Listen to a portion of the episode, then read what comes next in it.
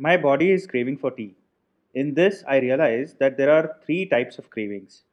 One, a primal craving, a craving that is innately telling you a lack of a vital thing in you and you need it. Two, a sensorial craving, a craving that is to satisfy the sensorial pleasure. Three, a compulsive craving, a craving that is habituated. What kind of a craving is a craving for tea? Only looking within and inquiring might give an answer to that. Welcome to 13. 13 is a podcast about being and creating. In this podcast, we acknowledge the mundane and celebrate the everyday. Here, we interact, read, and share our experiences with an intent to be and to create. Your hosts for today are Prasanna and myself, Shantesh. Let's get started.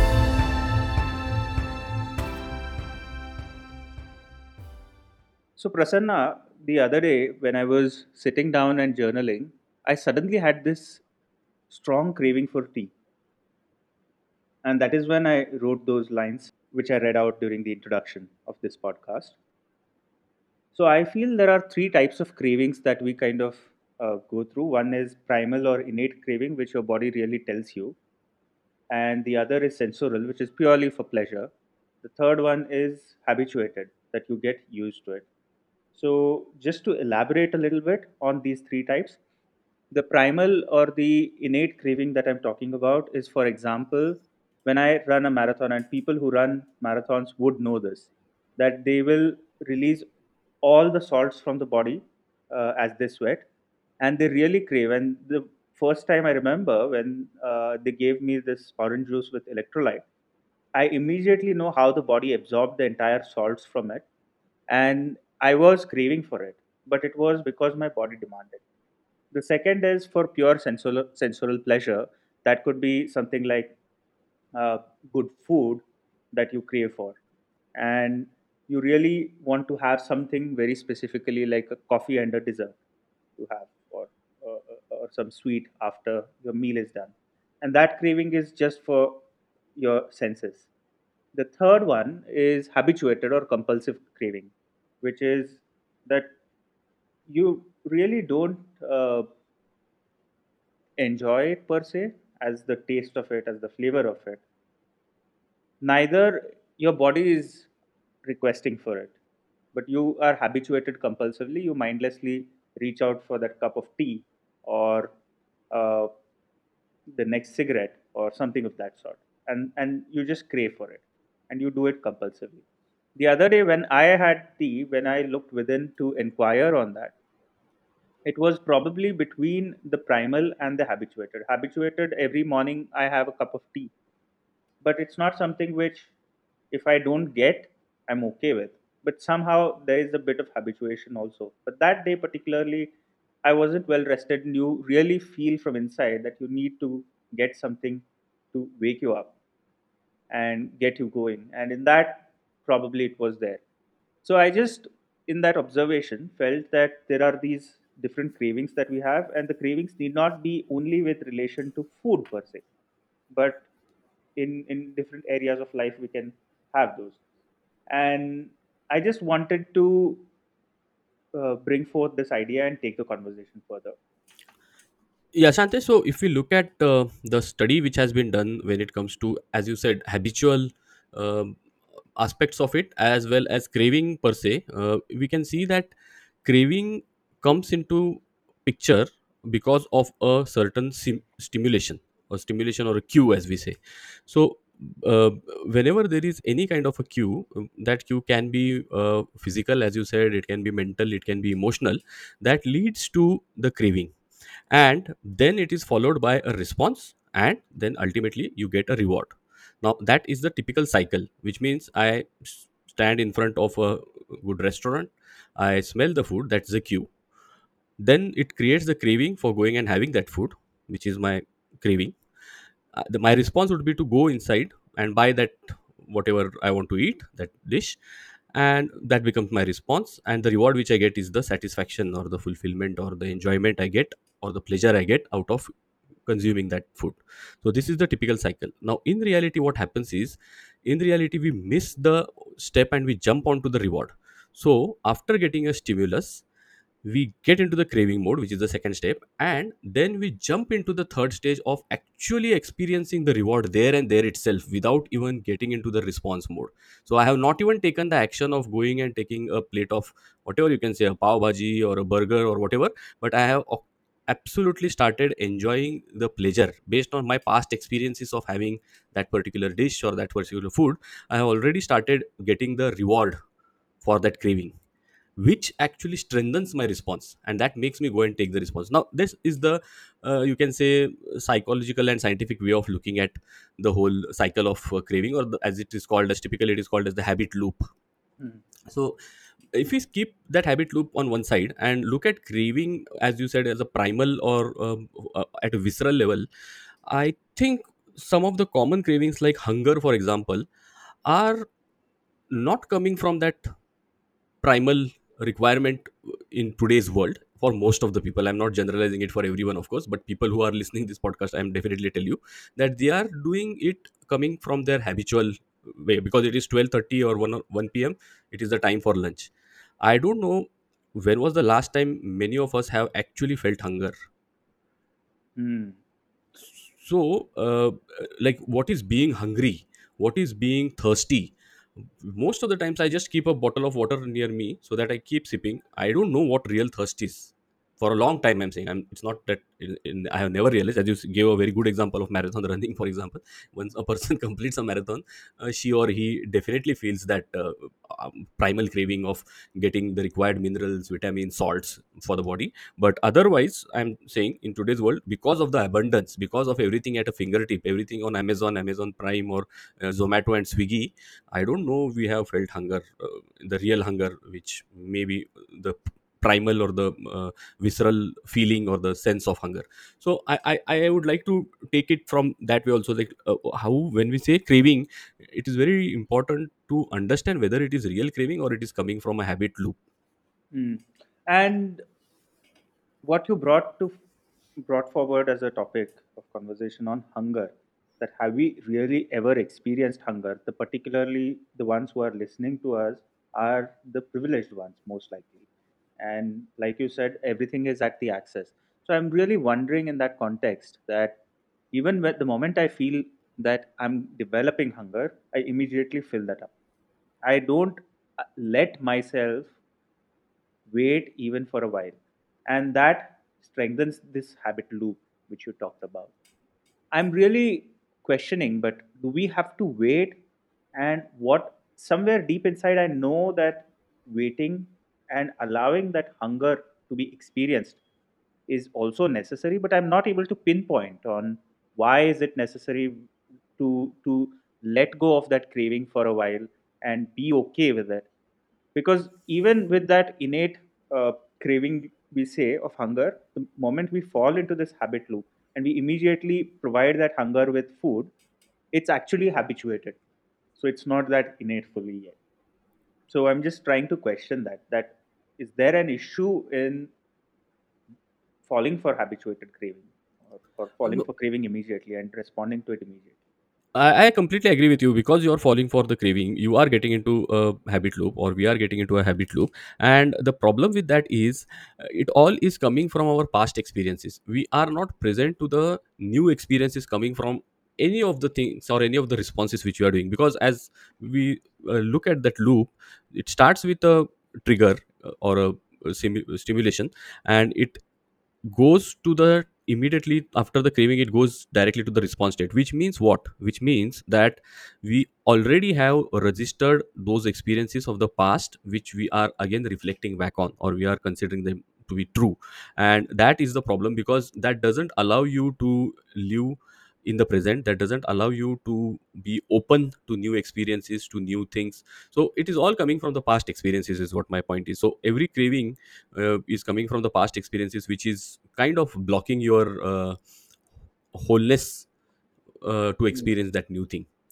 And because of that you have a prejudiced view you have a preconceived notions about certain things. And when you don't find them to be matching with those uh, past traces you are upset you are sad you are not happy with the whole experience and that's where we see the cribbing and the complaints coming when it comes to uh, the habitual loops so it's not about uh, immediately responding is good or bad to that craving. It's just that it's the sheer fact that we can't be okay to be with that sensation, the sensation of void, and constantly put our past experience of having that sip of tea. Had I never had tea before, I wouldn't have known that, okay, even if it was an innate craving to wake myself up, I wouldn't have known that this, this is what I'm craving for. But suddenly, the moment I put a past experience of it, that amplified, that experience amplified further. That, oh, now I have to have tea, I have it with my wife every morning. And so I have to now wake her up, I have to prepare tea, and, and all sorts of things start coming to your mind. And when it takes over, that amplified version is actually more than what you act, your body actually needed to wake you up. And perhaps just a run, half kilometer run, would have also done the same job. But right but it, it did not allow me to do that, and my vision got clouded. correct and that's where the awareness of the things come into picture because once you are aware about it then you have a choice to do something else but now Shantesh maybe let us let me take this conversation to a different level moving from food and tea. If we look at the craving which we are more uh, getting used to you can say or developing that craving in today's world is the craving for the things which are at a mental level emotional level and a spiritual level. So the craving for spirituality the craving for enlightenment i think these are nonetheless similar kind of cravings which can put you into a different loop altogether. And then you are in search of those similar experiences which might be you yourself have experienced or you have read which is more dangerous is because you have read about someone going through that experience and then you are chasing the other person's experience. So which is very difficult um in to achieve simply because uh, not that it is difficult in terms of uh, sitting under a tree or uh, abstaining from certain kind of life but it is difficult simply because you have not experienced it. You don't even know the kind of experience it is and then people are chasing and there are different names for that. People call enlightenment transformation nirvana moksha whatever you call it. But all these things are a craving of a different level altogether but craving they are. Uh, I thought the craving for digital world also you were bringing when you said uh, about the other type of craving, and we get access to all these videos and tutorials and whatnot apps like Headspace, and we get a momentary experience into this aspect. Even let's say mindfulness the word has become popular purely because of craving, not necessarily because of the real mindful experience. The mindful experience would have been there, but then to recreate that same experience right now and right now, and we crave and we act on that, we forget that what we are thinking is mindful is perhaps not. Absolutely. So uh, that's a fantastic way of uh, looking at the digital world also. Digital world, and then along with that comes the access to knowledge and information. Even the craving for knowledge and information is again an endless chase because uh, once you know some some things, you enter into a, that vicious loop. Because once you know that you experience new things, and now that you are experiencing new things, you want to know more, and then it's a never ending spiral because uh, you always want to accumulate and learn and know more and more and more and uh, it doesn't lead anywhere it is just an accumulation of uh, thoughts of accumulation of uh, content you can say in different formats and different uh, ways Mm. But stepping back a little bit, why does this craving come? Or is there also a biological need for this, an evolutionary need for this into us? I just wanted to inquire that. Any thoughts you have?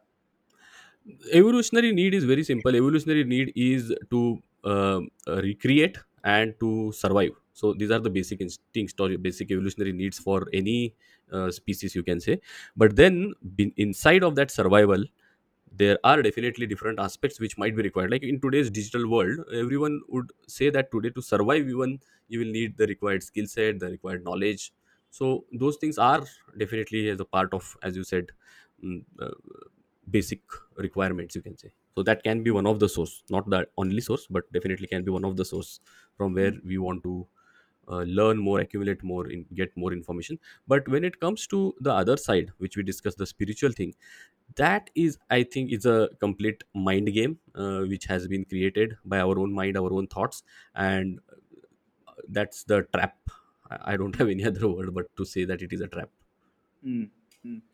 And how does one become aware of this trap? Definitely not by listening to this podcast. uh, it is very difficult i definitely t- um, can tell you that it is very difficult simply because uh, for if you look at our collective consciousness for example the human collective consciousness if we can call it so it has been there for many many many many years and it has been feeding on all this content which we just discussed whether it comes from spirituality or it comes from mythology or religions and all those things.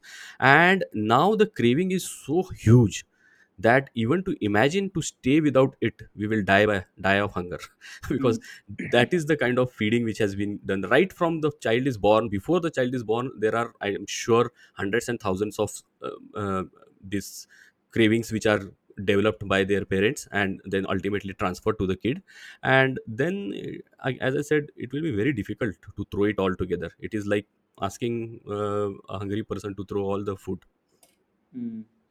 To to separate that hunger from the craving is also very important. And this brings me to one of the conversations I've heard of Pico Iyer.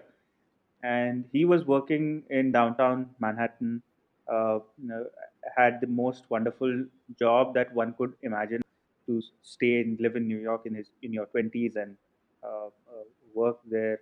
And he had this craving that he would go to a monastery in Japan, and when he reached there to live a monastic life, whatever he had imagined it to be was thrown immediately out of the window. The monks asked him to scrub the floor and uh, uh, clean the garden and all sorts of things. And within eight days, much faster than he imagined, the entire this episode of craving had dissipated. And then there was nothing to fall back on. His old job was gone and everything. But what happened after that was that he touched upon his probably the deep inner self which was asking him also to lead towards that monastic life and in ways more than one he today is that monk monk like monastic living person uh, who has spent his entire life after that point in Japan primarily, and he still lives that simple life. And yet, you can see that fundamental difference between romanticizing with this idea and craving for living a monastic life and therefore going to a monastery versus living a simple life. And I think that's the distinction that I'm just trying to become present to.